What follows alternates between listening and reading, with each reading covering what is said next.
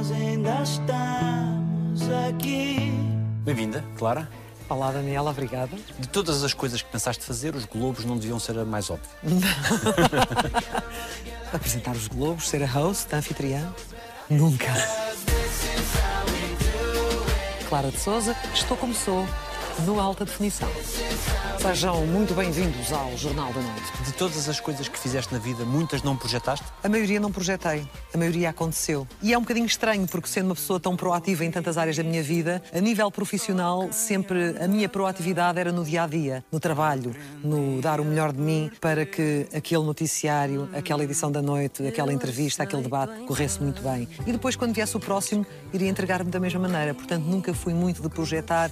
Eu, daqui a dois anos, quero estar aqui. Como conheço muitas pessoas que fazem e lutam para isso. Eu acho que isso iria provocar-me ansiedade, iria desgastar-me, iria roubar-me alguma da minha descontração perante a vida e iria alterar a minha forma de estar. O navio de cruzeiro proibido de atracar em Portugal foi desviado para a Espanha, de onde os cerca de 2 mil passageiros seguiram de autocarro para Lisboa. O que é que é importante para ti quando tomas uma decisão? Faço tudo para estar naquele momento o mais bem preparada possível. Não faço trabalhos sem estar preparada. E por isso dedico-me a 100%, durmo menos, leio muito mais, eh, quero estar 100%, mesmo que possa usar apenas 20 ou 25%. Para mim, o fundamental é a maior parte vai ser suor, não vai ser inspiração, vai ser transpiração. O Ministro das Finanças assumiu hoje que vem aí uma enorme recessão em Portugal. Decides mais pela razão ou mais pela intuição? Ambos, mas estão bastante equilibrados. Continuo a intuir muito aquilo que eu sinto que posso ou não fazer. Por exemplo, eh, os Globos?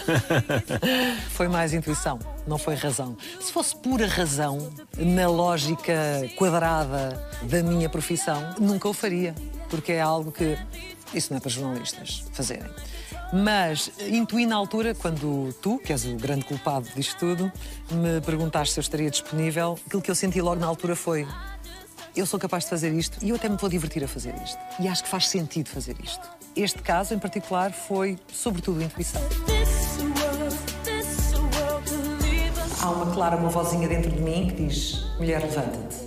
Levanta-te do chão. Tens de te levantar já. Tu ocupas um espaço único na televisão portuguesa, sobretudo. Crees que isso é assente em que pilares? Eu não gosto muito de me olhar dessa maneira, porque no fundo, no fundo, apesar de eu saber que estou há 30 anos eh, exposta a dar notícias, a ganhar a credibilidade das pessoas, a fazê-las acreditar, obviamente, em mim, dando provas todos os dias que elas podem acreditar em mim, eu no fundo nunca deixei de ser a Clara descontraída, de ténis ou descalça, de calça de ganga, que gosta de estar em casa a relaxar, que gosta de estar em casa com os amigos, a cozinhar e que não tem problemas de mostrar aquilo que sempre gostou de fazer. E, portanto, essa imagem de uma Clara de Souza que chegou a um ponto em que as pessoas olham para ela e têm essa admiração e que isso me pudesse transformar, não sinto que isso me tenha transformado de maneira nenhuma. E, portanto, eu gosto ainda de manter os pés na terra. Mas, acima de tudo, eu acho que consegui sendo eu, sendo verdadeira, não as desiludindo muitas vezes, porque nós acabamos sempre por desiludir de alguma maneira quando fazemos uma entrevista que as pessoas não gostam do tom que a gente usa, ou quando nos enganamos, ou quando dizemos uma palavra errada em português, ou outra coisa qualquer. Mas são pequenas coisas. Uma carreira de 30 anos é um percurso que se faz caminhando diariamente, entregando totalmente, e foi isso que eu fiz, sempre. Mas tanto na minha profissão como nas outras facetas da minha vida, mesmo quando elas são apenas hobbies. Eu gosto de fazer as coisas bem feitas. Eu gosto do equilíbrio. E é isso que eu acabo por eh, fazer em várias facetas da minha vida. Às vezes na pessoal nem tanto, mas na parte profissional e até da parte dos hobbies, gosto de ter essa atenção ao pormenor. Para mim é muito importante.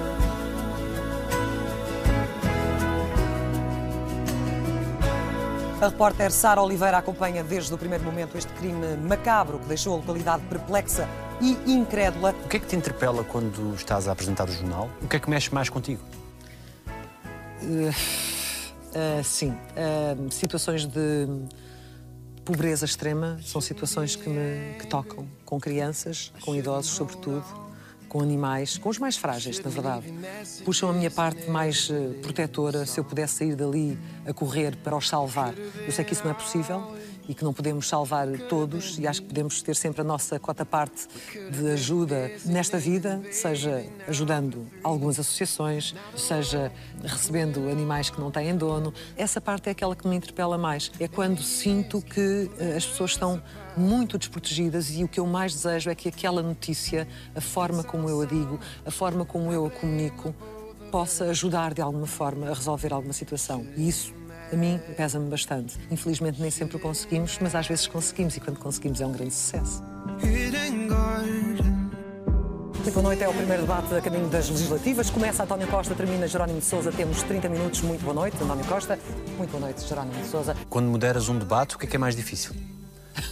Depende dos intervenientes. Uhum. Sabes que há uma coisa que 30 anos de televisão e de debates acabaram por dar, que é a percepção que têm em relação a mim. Eu, fora do ecrã, sou uma pessoa super descontraída, mas no ecrã sou uma pessoa firme, que marca bem a minha posição. E ainda uh, não estou cometendo nenhuma inconfidência. Num dos últimos, das presenciais, o próprio André Ventura, e eu falei com ele porque tinha acontecido aquela situação na TVI, eu disse-lhe, André, é só para saber que, independentemente de tudo, seja com um, seja com outro, mas com o André foi aquela situação pior que eu vi, eu não vou permitir que aquilo volte a acontecer. E ele, ai, não, está bem, não sei o quê. E pronto. E depois ele acabou por sempre por tentar puxar um bocadinho, porque faz parte da natureza dele ser assim, aguerrido. É que eu, eu ouço André, não se entende. Este debate assim não se entende. Tive em contacto com a família do João Manel. Mas tem. É nos Já fogos. Mas eu, enquanto moderadora, tento não estragar o debate, mas acima de tudo, gerir tempos e gerir ânimos, mas deixando viver quando tem que viver. É essa a magia do debate. É não cortar naquele momento em que, apesar de estar ali um bocadinho de ruído, ainda se consegue perceber. Quando já está uh, impraticável, aí tens mesmo. E que também aquece para ti? Também, também te... aquece muito. Sabes que nestes últimos eu nem precisei muitas vezes de falar. Eu só fazia assim. Eu, eu só olhava, a câmera não estava em cima de mesa. Eu fazia assim com a mão. Tipo, já sabem, atenção, vou. Inter... Só houve aquela situação muito, muito brava no final em que eu quase que me vi obrigada a cortar. E eu iria cortar. Se aquilo tivesse continuado mais 10 segundos ou 15 segundos, porque não, não fazia sentido não valia a pena, não estávamos uh, a passar nada de positivo lá para casa e estava uma, literalmente uma peixeirada no ar, que era uma coisa muito desprestigiante entre candidatos à, à presidência da República. Eu vou pedir para desligar os vossos microfones, não quero chegar a esse ponto, mas André, André Ventura, Marisa Matias não me respondeu à minha última pergunta, mas o, o tempo terminou. Quando entrevistas alguém, o que é que é o mais difícil para ti? O que é que é o pior que te podem fazer? Fugir às minhas perguntas, e tentarem, como se costuma dizer, endrominar. e às vezes as pessoas dizem, ai, porquê é que está a ser tão agressiva? Não é uma questão de agressividade. Eu estou a ser impositiva, estou a ser incisiva. Se calhar estou a ser mais dura no tom com que faço a pergunta, porque eu percebo que a pessoa que está à minha frente, por muito simpática que às vezes possa ser para o grande público, me está a tentar dar a volta e não me está a querer responder a perguntas que têm resposta fácil. E muitas vezes as pessoas acham, ai, mas tem que deixar de falar. E eu deixo. Quando é que eu decido intervir? Quando percebo que a pessoa está simplesmente ali. Consumir tempo. A consumir tempo e a dizer só aquilo que quer dizer. O que eu começo a questionar-me é: então porquê é que veio para uma entrevista? Porquê é que não comprou um tempo de antena? Era mais fácil. Portanto, se vem para uma entrevista, tem ou deve responder. E já terminei entrevistas antes do tempo porque percebi que não ia a lado nenhum. Depois de dizer três vezes para responder uma pergunta. O máximo que eu insisto é a terceira. À terceira, à terceira depois desisto. Já percebeu? E quem está muitas vezes a assistir não percebe este modus operandi, porque isto tudo se aprende e em política isto é o dia a dia. E é por isso que eu muitas vezes sou um bocadinho mais incisiva e mais dura. É porque eu sinto que estão a fugir a dar a resposta que é fundamental dar. Eu não posso deixá-la continuar a estar com muito tempo à frente de Rui Rio e eu acho que não vou conseguir equilibrar. Agora, fica registado que não quis responder a esta minha última questão. Tens a noção de que a tua forma de estar na vida desacralizou um bocadinho a imagem dos jornalistas e aproximou-os mais das pessoas? Sim, sim. E eu não acho, pois, não acho que haja nada de errado nisso, com né? isso. Não nada, acho que haja nada, nada de errado com isso, porque hum, uma das coisas que sempre fez um bocadinho de impressão são aquelas pessoas que depois de montarem, e atenção que isto não é uma crítica negativa no sentido para mim é algo que eu nunca conseguiria fazer, não é? Cada um fará o, o que faz da sua vida, mas que depois de montarem uma personagem e a projetam para o resto da vida e depois já não se lembram de quem são. E eu nunca quis ser isso. Eu quero desempenhar bem a minha profissão e, portanto, essa desacralização foi algo que aconteceu quando eu me senti mais confiante na minha pele de jornalista para o poder fazer, nomeadamente quando foi da família Superstar e de outras participações. Os ABBA, né? Cantaste aqui, a ABBA. Uh, a ABBA também.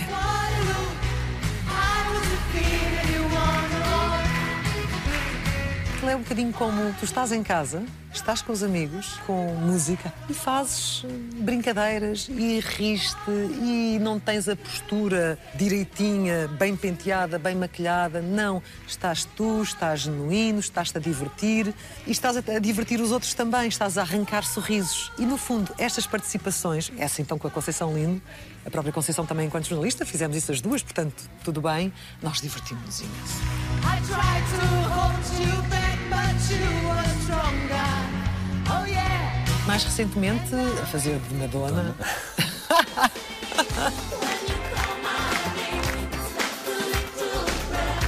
sempre houve assim uma artista assim de palco dentro de mim desde criança, sabes? Desde pequenina que eu sempre quis muito cantar em palco fazia isso até perceber, claro, não tinha voz para isso. E fui até à faculdade quando ganhei a Noite Fados Académica. Cantei fado durante muito tempo, ainda hoje canto um pouco. No estúdio, então, que tem uma ótima acústica. Esta semana estava a cantar Onda Choque. Era um biquíni pequenino com bolinhas amarelas. Mas é uma forma de entrar no noticiário antes de começar as coisas sérias para relaxar um bocadinho, não é? E a desacralização eu acho que é positiva quando de facto não te retira, quando tu não passas daquela linha, quando tu não tornas uma pessoa ridícula a fazê-lo e quando o fazes de verdade. E quando assim é, está tudo bem. Portugal sagrou-se pela primeira vez campeão olímpico do lançamento de almas. O atleta forte estabeleceu mas fui alvo, alvo de críticas, oh Daniel, fui alvo de críticas, obviamente que sim, mas eu estava convicta de que o poderia fazer bem. Porquê? Porque é que faria sentido na altura, por exemplo, da família? Eu vinha da rádio, da música, a música fazia parte da minha vida assim todos os dias e fez sentido na altura. E que tu temeste, pelo rolo compressor que é estar todos os dias no ar, tu temeste perder esse lado, tornar-te mais máquina do que humano? Não, nunca deixei que isso acontecesse porque nunca senti aquilo como uma fábrica de salsichas, não é? Eu quero comunicar com as pessoas, mesmo sendo jornalista, não perdendo a parte formal, quero comunicar com a voz, com o olhar, com calor humano, sempre que necessário. Estou ali para lhes comunicar, para lhes dizer as notícias. E quero que me ouçam. Não quero que sintam que é uma máquina a debitar texto. Já o fizeste em condições difíceis para ti, no jornal? Muito, muito, muito, muito. Muito difíceis. Em todos os momentos difíceis da minha vida. Uh... É curioso porque eu mesmo assim, dois, três dias em casa para recuperar momentos mais violentos, em que eu, de facto, não me sinto com forças, não me sinto com ânimo, mas rapidamente há uma clara, uma vozinha dentro de mim que diz: mulher, levanta-te. Levanta-te do chão. Tens de te levantar já. Porque não podes ficar nisto, não te podes entregar. Não te entregues à escuridão. Não te entregues a esse buraco nem a esse abismo. Portanto, levanta-te já. Faz das tripas coração, faz o que for preciso, come um chocolate, faz o que quiseres. Mexe-te e vai em frente e foi o que eu fiz sempre.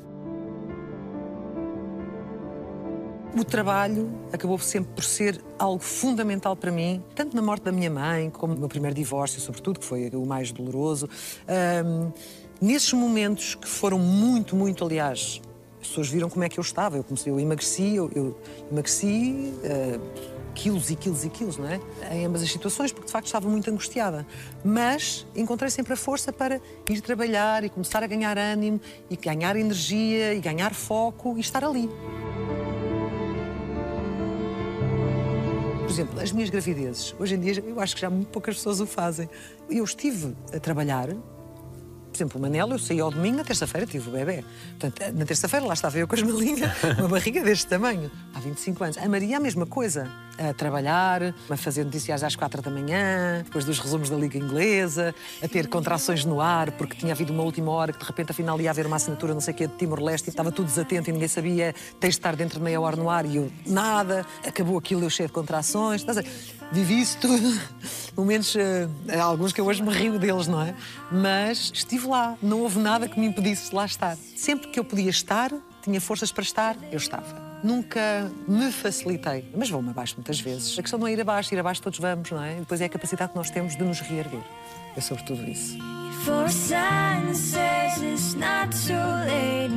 De que forma é que a pandemia que nós vivemos há estes meses todos condicionou a tua vida?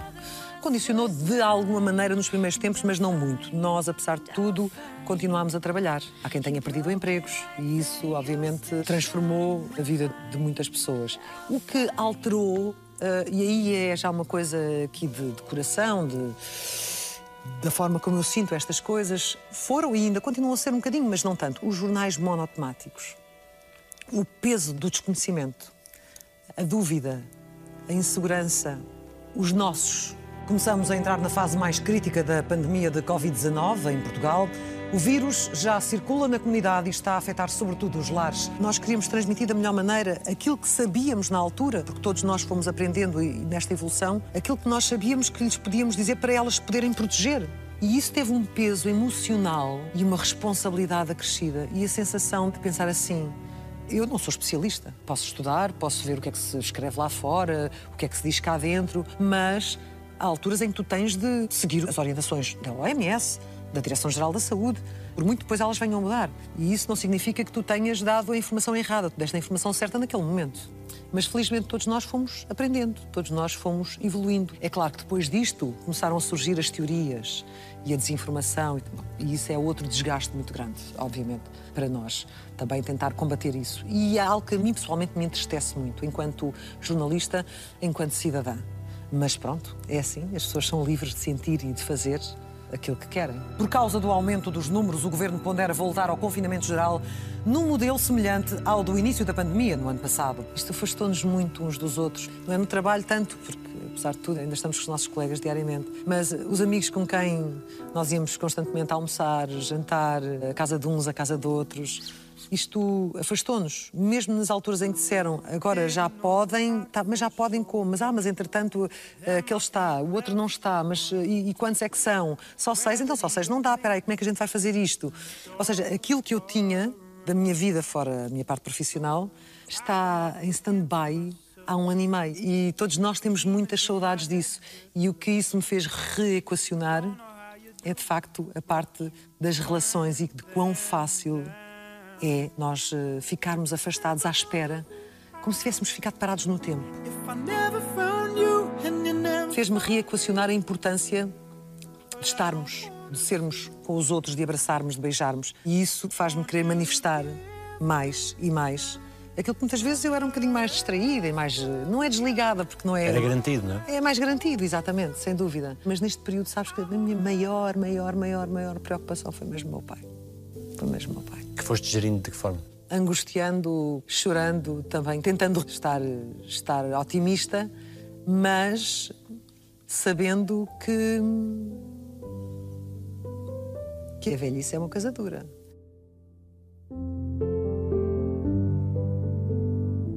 A falta dos que partem está sempre ocupada naquele cantinho em que eles estão.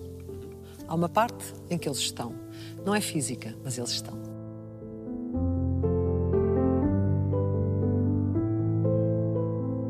Que importância tem o amor na escala das coisas importantes?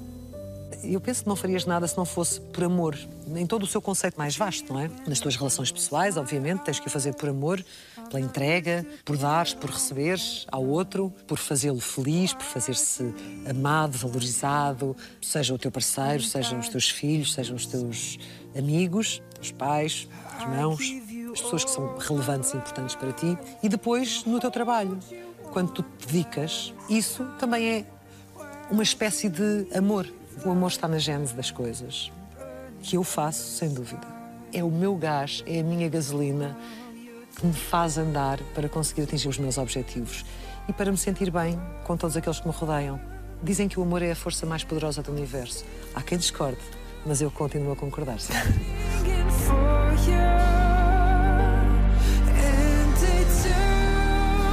Única altura em que eu percebi que eu já não conseguia cuidar foi quando a minha filha me veio dizer: Mãe, agora já chega. Agora já não dá. Porquê cozinhas desde os 9 anos? Porque era obrigada. Porque a minha mãe, se eu não o fizesse, chegava a casa e tínhamos um problema. Porque a minha mãe trabalhava muito trabalhou demais até. Saía de casa às sete da manhã para ir para Lisboa e chegava a casa às oito e meia da noite e achava que eu, com nove anos, já tinha idade para fazer qualquer coisa que desse para a família. Coisas simples, bacalhau cozido com batatas, um bife, qualquer coisa assim mais simples. E, portanto, só por isso, porque a minha mãe me obrigava. Porque eu, na verdade, com ela, antes desses nove anos, eu comecei a cozinhar mais cedo, mas era ajudá-la a fazer bolos. Eu sempre gostei muito da parte de ajudá-la a fazer bolos. Mas isso era porque todas as crianças adoram rapar a taça no final. Eu acho que o tempo na altura era aprende, puxa pelos teus instintos. Safa-te. É? Safa-te. I don't think you have to leave. Os sabores para ti têm memória? Tem muita memória. Os sabores eh, transportam. É um bocadinho aquela comida de conforto, não é? A comida de conforto que te leva às raízes dos rojões da minha avó, que já é difícil de replicar, mas que eu só comia lá com a banha dos porcos que se matavam na terra, não é?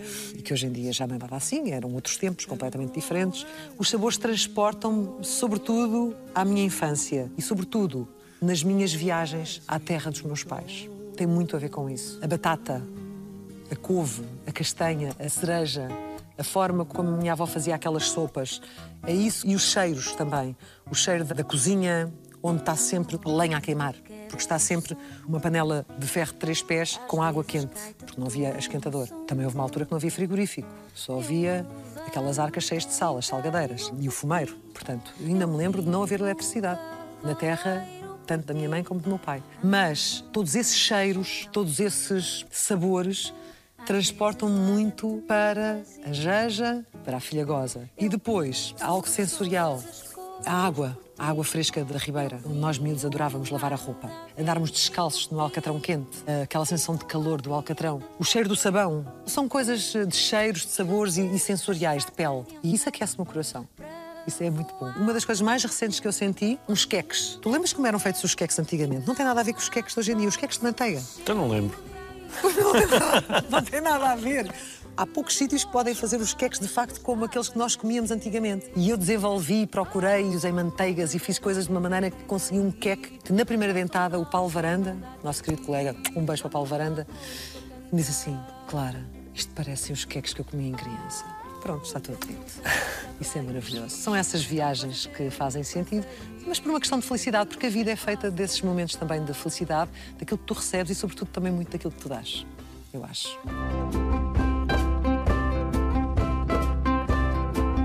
Quando chegas à casa do jornal, ainda vais cozinhar para ti? Claro. Sempre. Portanto, jantas ali não, por volta das. volta das 11? 11, sim, sim. Às vezes deixo algumas coisas já pré-preparadas, mas sim. 10 e meia, 11, depende um bocadinho. Há alturas em que quando eu ando assim um bocadinho, ah, já andei a abusar muito, vou só comer sopa, pronto, não faço assim nada, tenho só comer a minha sopinha e um queijinho fresco e tudo mais. Mas sim, mas por regra sim. E por isso é que eu muitas vezes tenho pratos que eu acho que são fantásticos para pratos de meia hora e que em meia hora consigo pôr a comida na mesa e fica toda a gente feliz trabalhares, seja quando estás na cozinha ou seja quando estás a dar notícias, trabalhares com o efêmero, porque prepara-se alguma coisa. Que demora tanto tempo. Num caso e noutro. É para, ser, para servir aos outros e de repente vai faz com que haja o quê nessa entrega? Tem que haver amor, obviamente, porque tu vais mimar aqueles que estão à tua volta, vais surpreendê-los. A validação também, porque também é uma validação para mim, do género, fizeste isto muito bem e eu fico. Mas o facto de tornar a outra pessoa feliz naquele momento é fundamental. Quando consegues mudar a vida de alguém como a daquele menino que era intolerante ao. Ah, exato, exatamente. Aos ovos, sim. O Tiaguito. Beijinho para o Tiaguito. Quando tu mudas a vida de uma criança, e não só, pode ser de uma criança, de outra pessoa qualquer, mas com uma criança é muito especial. Porquê? Porque ele não tinha nunca tido um bolo, também nunca tinha, nunca tinha tido a coragem de fazer até aos 4 anos. Então os aniversários eram com pipocas, gelatinas, batatas fritas, aquelas coisas assim, não é? Que não fazia sentido nenhum. E agora ele próprio já o faz e leva para a escola e, e os amigos da escola também sabem fazer. Portanto, isso é muito bom. A comunidade uniu-se ali. Não há nada melhor do que tu saberes que tens amigos que certamente têm intolerância ao glúten ou intolerância a outra coisa qualquer e vais receber em casa e vais fazer um prato diferente para eles, vais fazê-los sentirem-se assim diferentes porque têm uma intolerância, uma alergia alimentar, vais tentar fazer algo que todos possam comer, que todos fiquem felizes. E hoje em dia há tanta coisa tão boa que dá para todos e que todos possam estar numa comunhão ao mesmo nível. Eu acho que isso também se avalia nesses momentos. E, portanto, esse é um esforço que eu, quando tenho essas circunstâncias, faço sempre e que gosto de partilhar com a comunidade que me segue na Cozinha Bricolage, porque eu sei que há muitas pessoas do lado de lá que têm estes dilemas e estas dúvidas: o que é que eu faço? Tenho que fazer coisas diferentes. Não, há coisas fantásticas que toda a gente vai adorar.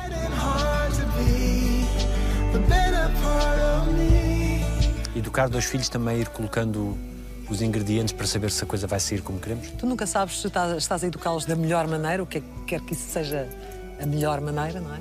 Até eles começarem a tomar decisões. Eu sendo uma pessoa conservadora, conservadora nos costumes, atenção, mas dando-lhes uma, uma liberdade que se calhar muitos considerariam até demasiada. Eu andei de moto desde os 12 anos e A pior notícia que o meu filho me deu foi quando me disse que ia comprar uma moto. Eu não tive alternativa porque ele já era adulto. Mas tu nunca sabes se estás a dar-lhes a educação certa. E das duas, uma, ou segues o teu instinto, ou tentas repetir aquilo que os teus pais fizeram contigo, tu achas que funcionou bem e não repetir aquilo que achas que funcionou mal, ou andas em psicólogos o tempo todo a tentar perceber se estás a educá-los bem, se não estás a educá-los bem. E, portanto, isto é uma lotaria. Eu acho que, apesar de tudo, errando, tenho a certeza que errei, tentei não errar muito. E penso que, apesar de tudo, a relação que eu tenho com os meus filhos, com um ou com o outro, nós estamos muito equilibrados em termos de eu tomo as minhas decisões, tu tomas as tuas decisões, podemos falar sobre aquilo que se vai fazer ou não, o que é que estás a fazer, o que é que tu estás a fazer. Ou seja, nesta fase não há sequer imposições já, há conselhos. Não sou uma, uma mãe tirana, nunca fui. Quero ser a melhor amiga dos meus filhos, mas não quero que eles me vejam nunca como uma amiga como veem os outros amigos. Quero que me vejam como amiga, mas que me sintam como mãe. É isso. Como é que geres hoje a distância? Eu não giro muito bem a distância. Tenho um filho que é completamente dê-me asas, que eu não quero ficar cá. Esteve dois anos em Londres, agora está no centro do país a trabalhar, depois ainda vai para o Dubai, depois vai para aqui, vai para ali, quer ir para o Japão viver. Portanto, eu não faço muito bem essa gestão, porque eu gosto de os ter mais perto de mim, mas depois também percebo que não pode ser assim. Sentiste o complexo do ninho vazio? É, um, um bocadinho, sim, um bocadinho. A minha filha gosta do ninho, a minha filha gosta do ninho, mas foi obrigada a estudar para fora. E sofreu com isso, sofreu muito. Eu acho que ela sofreu ainda mais do que eu, porque eu, apesar de tudo, senti que também estava a ficar na hora também de alguma autonomia a esse nível. Mas eu compreendo perfeitamente, porque eu fui a pessoa que saiu de casa dos pais para casar. Eu nunca achei nos meus 20, nunca achei que fizesse sentido sair de casa para viver sozinha. Porque era a casa em que eu vivia com os meus pais, portanto, estás a ver a parte mais conservadora que sempre me marcou desde muito nova. Giro falando QB, telefonando QB, para eles não estarem a achar que eu estou a ser chata, a controlá-los todos os dias, deixando-os ter saudades também, esperando às vezes que eles também me liguem, que é para não ser sempre a mãe a ligar, para serem eles a ligar. E tentando gerir, não sei muito bem como, tentando ocupar o tempo para não pensar muito nas coisas que me deixam um bocadinho mais infeliz. Há saudades dos tempos em que eles eram pequeninos. Eu acho que qualquer pai que vê os filhos a crescer, há ali uma altura em que tu tens saudades de quando os teus filhos eram pequeninos. Em que vinham a correr para ti, para te abraçar de forma mais descomplexada possível. Depois eles crescem e começam a ficar mais adultos e tal, e já não são tão afetivos e não sei quê, porque acham que tem ali aquela parte ali um bocadinho mais da rebeldia, da adolescência. Depois, sabes quando é que eles voltam até nós? Quando são pais também. Foi um bocadinho assim comigo e com a minha mãe, por exemplo. Tive a minha fase mais de rebeldia, um bocadinho mais de afastamento emocional e de retorno emocional quando fui mãe. E conheço vários casos assim. Portanto, está tudo bem. Está tudo bem porque há coisas que, quando são nossas, nunca deixam de o ser. Nossas, entre aspas, não é? Nossas que estão, estão aqui. O que é que eles já te disseram que não esqueces? Manifestam orgulho em ti, por exemplo? Eles não ligam a isso. Se calhar para eles, até em algumas circunstâncias, até pode ser um embaraço. Porque, obviamente, não querem ser vistos como os filhos de, não é? Uhum também cresceram desde sempre com esse facto do pai e da mãe e, portanto, não valorizam isso. Nenhum deles quis seguir também a nossa área, portanto, eu serei sempre a mãe, nunca serei a jornalista Clara de Souza, é? nunca serei nada disso. Descontraída, descomplexada, fixe com eles sempre que é necessário, um bocadinho dar-lhes algum ralhete sempre que é necessário também, mas uh, houve uma altura em que um deles veio com a questão de achar que isso, isso custou-me na altura ouvir, em que achava que os colegas da escola só se aproximavam porque era filho de quem era. E eu disse, mas é uma estupidez, isso não faz sentido nenhum. Andava ali com umas questões um bocadinho mais de confiança. Felizmente, isso já passou e no outro dia falei sobre isso. Mas ainda sentes isso? E eu, não, não sinto nada disso já. Isso foi uma coisa da minha cabeça na altura. Eu não quero ser, nesse aspecto, também um embaraço para os meus filhos. Mas também há coisas que eu não posso deixar de ser. Quem eu sou, na profissão que eu estou, naquela que eu gosto de estar naquela que eu acho que faz sentido estar, naquela que eu quero continuar. Portanto, quero ser, acima de tudo, um exemplo para eles de trabalho e, nesse aspecto, ambos receberam essa lição e são muito trabalhadores, de exemplo de força e de superação, porque eu acho que todos nós precisamos de receber esses exemplos, de percebermos que está em nós, que somos capazes de olhar em frente e superar todos os obstáculos de viver com os momentos de felicidade o mais possível, de vivermos o mais possível felizes, mesmo quando às vezes a vida nos prega partidas, mas nós não precisamos de viver com outra pessoa para estarmos felizes, podemos ser felizes sozinhos, encontrar os, os mecanismos para isso, fazermos coisas que nós gostamos, estarmos com os amigos de quem gostamos e assim sermos felizes. e que sejam pessoas uh, sólidas e coerentes e confiáveis. Há uma das coisas que às vezes me faz um bocadinho de confusão, que é aquelas pessoas que são traiçoeiras, nas quais tu não podes confiar. A última coisa que eu gostaria de ter era filhos uh, que tivessem esses traços de personalidade. Pelo menos nesse aspecto eu sei que têm bons traços de personalidade e que aí também os eduquei muito bem. Isso deixa-me com um sentimento de dever cumprido, enquanto mãe, enquanto formadora, enquanto educadora. Sim.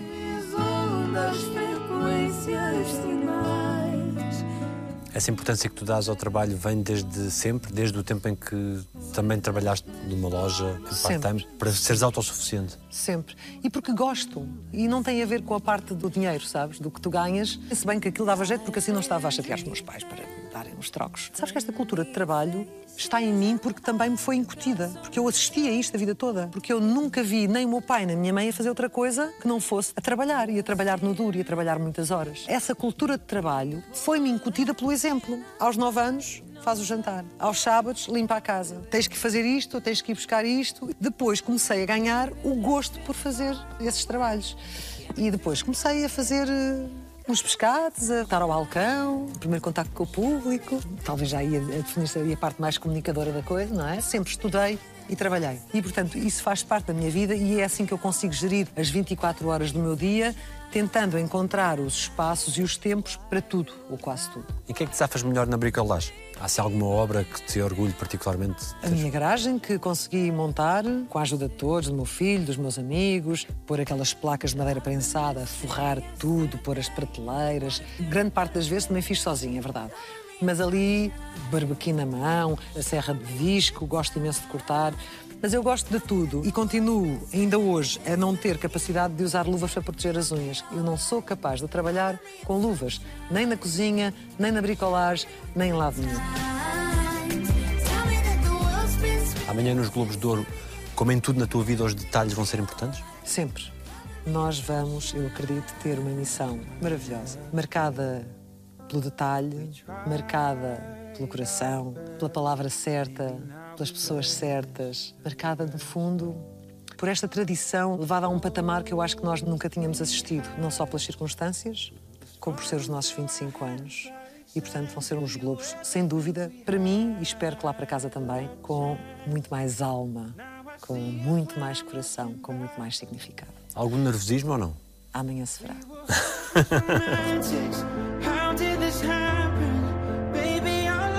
Aos 50 anos estás na melhor fase da tua vida? Aos 53, quase 54, queres-te dizer? Aos 50, arredondando. O que é que isso interessa? acho que a vida me deu tanto, deu-me tanta coisa boa desde que eu nasci, que eu tenho que sentir que tenho que honrar e, dando, e devolver, mantendo-me com força podendo transmitir também essa força. Se isso puder inspirar, ainda bem. Eu acho fantástico. 50. Eu não me sinto. Portanto, eu, no outro dia comecei. Sei que os anos passaram, sinto-me com mais maturidade, com mais experiência, mas sinto também com mais força. E enquanto eu tiver força também mental e física, as coisas vão continuar. E faço todos os dias por isso. Olha, vou dizer uma coisa. Visto-me toda a vida a fumar. Deixei de fumar. Eu achava que ia ser uma pessoa triste, amargurada, refilona, fiquei só deprimida. e aí foi, foi um teste forte. Por isso depois engordei, sei, ginásio, ginásio, ginásio, para ganhar o quê? Não é só para ficar em forma física, isso também. Para ganhar força muscular. Porque sei que nós, mulheres, depois de 50, temos que ter músculos bem desenvolvidos, para os nossos ossos, para a nossa força. Onde é que eu não me sinto tão bem? Se calhar a minha pele, obviamente, não pode ser igual à pele que eu tinha aos 40 ou aos 30. Mas isso faz parte da vida. Eu não posso querer ter um aspecto que tinha há 20 ou há 30 anos. Isso não cabe na minha cabeça. E, portanto, eu até hoje tenho conseguido lidar com a passagem dos anos da melhor maneira. Enquanto mulher, vou dizer, muitas vezes não é fácil. Mas depois também penso para mim que isto é sinal de que estou viva. Enquanto eu puder e me autoconvencer que estou bem, quero manter-me ativa, sempre, enquanto puder, o mais que puder, sentindo que vivo como se nunca fosse morrer. Mesmo sabendo, há uma parte de mim que diz assim: ah, mas não é assim. Está bem, tudo bem, olha, tudo bem. Mas é assim, é assim que eu estou perante a vida. É assim que eu estou perante a vida. O Brad Pitt dos gatos está a adaptar-se bem? Ai, não, não me digas nada, não me digas nada. Ai pá, a sério. É um terrorista, estou toda arranhada. Agora deu em morder-me. Será por lhe chamares risol de camarão, não? A risol de camarão foi a minha filha que lhe chamou. Não, podia ser croquete de carne. Ou pastel de bacalhau. Mas eh, ela quis chamar-lhe risol. E eu, mas, mas risol. Sim, mãe, risol de camarão. E disse, oh filha, está ótimo, está fantástico. É a cor dele. Sabes que é um gato que tem aqui uma história de tragédia. A minha filha está a estudar na Madeira e houve uma gata linda, como o Rissol. Não tinha um ano ainda, que teve quatro bebés. E a Maria ia buscar o bebê para aí aos dois meses, mas eh, a mãe morreu quando os bebés tinham 15 dias, atropelada. Os bebés ficaram sem mãe aos 15 dias. A cadela que estava a desenvolver mamilos, uma gravidez quase histérica, cuidou deles, não os amamentando, mas cuidou deles como a mãe cuidava. Isto é uma coisa fenomenal nos animais. E, entretanto, dos quatro, houve dois, entretanto, que morreram. E, portanto, sobram dois. E eu, com o Rissol, tenho esta coisa também maternal e de uma proteção brutal. Portanto, eu tenho esta necessidade de o proteger ainda mais para que nada lhe aconteça, como aconteceu à mãe, como aconteceu a dois dos irmãos. A Mia também adotaste? A Mia também adotei. É outra terrorista. Não tenho jardim, o meu jardim está completamente destruído com ela. Ela é uma arraçada de pudengue e é uma coisa que é giríssima, aqueles bigodes. Portanto, a Mia é uma destruidora implacável. E o Rissol é um felino implacável. Mas quem sofre mais sou eu, mas sobretudo o Nero. O Nero é quem sofre mais. Gabe a paciência do meu gato preto. É quem o está a ensinar a educação que ele não recebeu da mãe.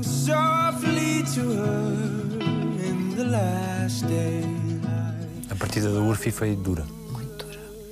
Muito dura. Ai, ai pá, Daniel, muito dura. Ainda nem consegui ir lançar as cinzas dela, porque sei que vai ser vai ser uh, complicado. É muito duro porque, porque, na verdade, são 11 anos da tua vida com. com um, um, uma.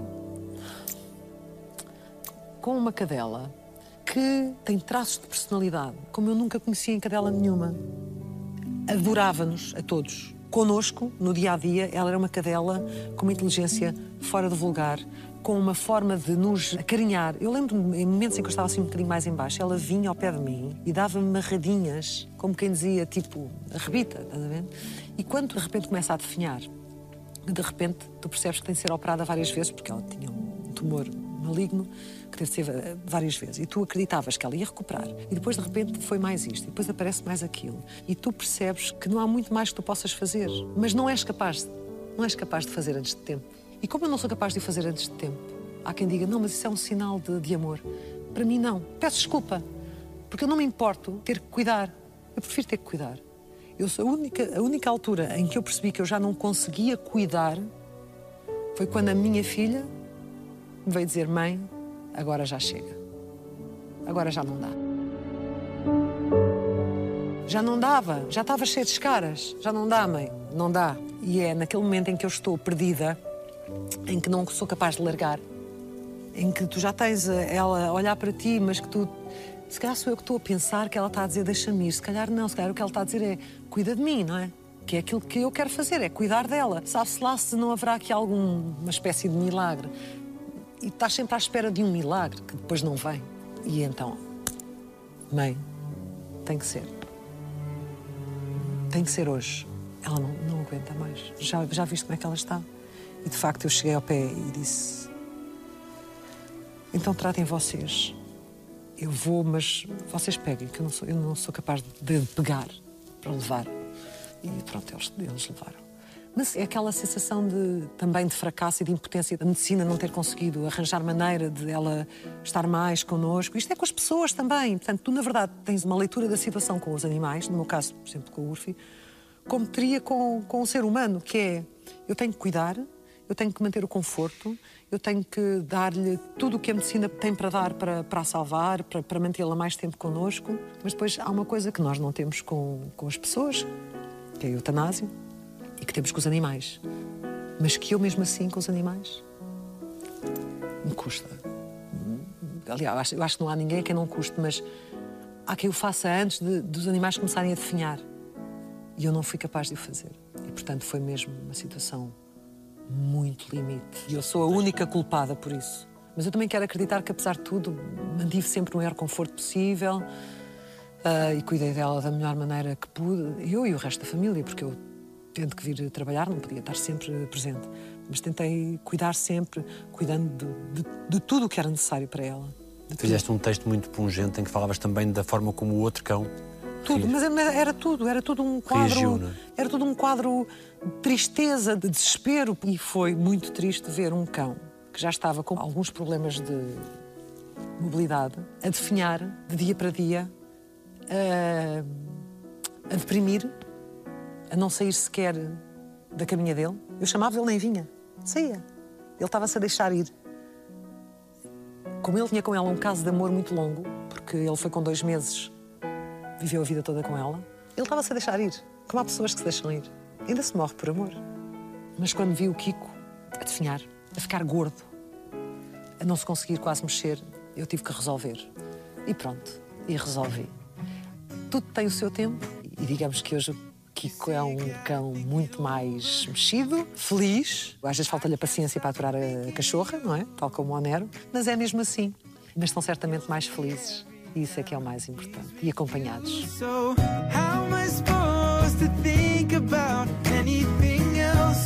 Alguém te deve um pedido de desculpas? Sim, mas não é importante. Sabes porquê? Porque quem me deve um pedido de desculpas nunca o fará. Por uma questão de personalidade. Daquele tipo de personalidades de que eu falava há pouco, que são personalidades enviesadas, retorcidas, do lado um bocadinho mais negro. E nunca o fará. Mas também não é necessário, sabes porquê? Porque quando frente a frente me confrontou com uma situação que era para me fazer mal, que era para me prejudicar na minha vida, na minha progressão profissional, que felizmente não me prejudicou, eu só lhe disse: tudo bem, eu sou nova, eu tenho tempo. Eu acho que a partir daí não é preciso dizer mais nada. E tive tempo, a minha vida seguiu, a minha carreira seguiu. Sinto que fiz o percurso que tinha que fazer, às vezes melhor, às vezes pior, mas com entrega, com a dedicação, com paixão com que eu coloco nas coisas. E, portanto, um pedido de desculpas nesta fase não faria diferença nenhuma. E tu pediste desculpa a todas as pessoas a quem querias pedir? Eu sou uma pessoa que estou sempre a pedir desculpa. eu, eu, se é para passar, peço desculpa, não, não, não se importa só desviar para passar com o meu carrinho que eu tenho de ir ali à prateleira do arroz. Olha, peço desculpa, sempre a pedir desculpa. Não me custa nada pedir desculpa. Se eu errar e sinta que alguma ação minha possa ter prejudicado o outro, ou que eu não tenha agido da melhor maneira, ou que em algum dia em que eu estivesse um bocadinho mais irritada, tivesse respondido torto a alguém, peço desculpa. E às vezes peço logo, pá, desculpa lá, hoje não, não estou bem. Não devemos ter problemas em pedir desculpa. Qual foi melhor coisa que disseram sobre ti? Das coisas que se dizem sobre mim, há uma que eu me lembro desde o início, mas não sei se é a melhor. Foi aquela que António Barreto escreveu logo quando começou a TVI, que ele estava a começar, não sei quê, que na altura o que se, destacava era uma jovem jornalista, Clara de Souza, com uma voz de pecado mortal. Eu não sei se é a melhor coisa que disseram sobre mim, mas é certamente a mais criativa e a mais fora da caixa que disseram sobre mim. Amanhã, quando se ouvir aqui, senhoras e senhores, Clara de Souza, como é que será? não sei como será. Os nervos serão até dar o segundo passo, depois será normal. Será firme, será confiante, com entusiasmo e com um grande sentido de responsabilidade e de honra também, porque é uma grande honra ter sido convidada para fazer os 25 anos, sem dúvida. O que é que dizem os teus olhos? Eu acho que nesta fase, e eu acho que é isso que as pessoas eh, estarão à espera, dizem que está tudo bem. Podem confiar. Está tudo bem. Obrigado. Obrigada. Feito.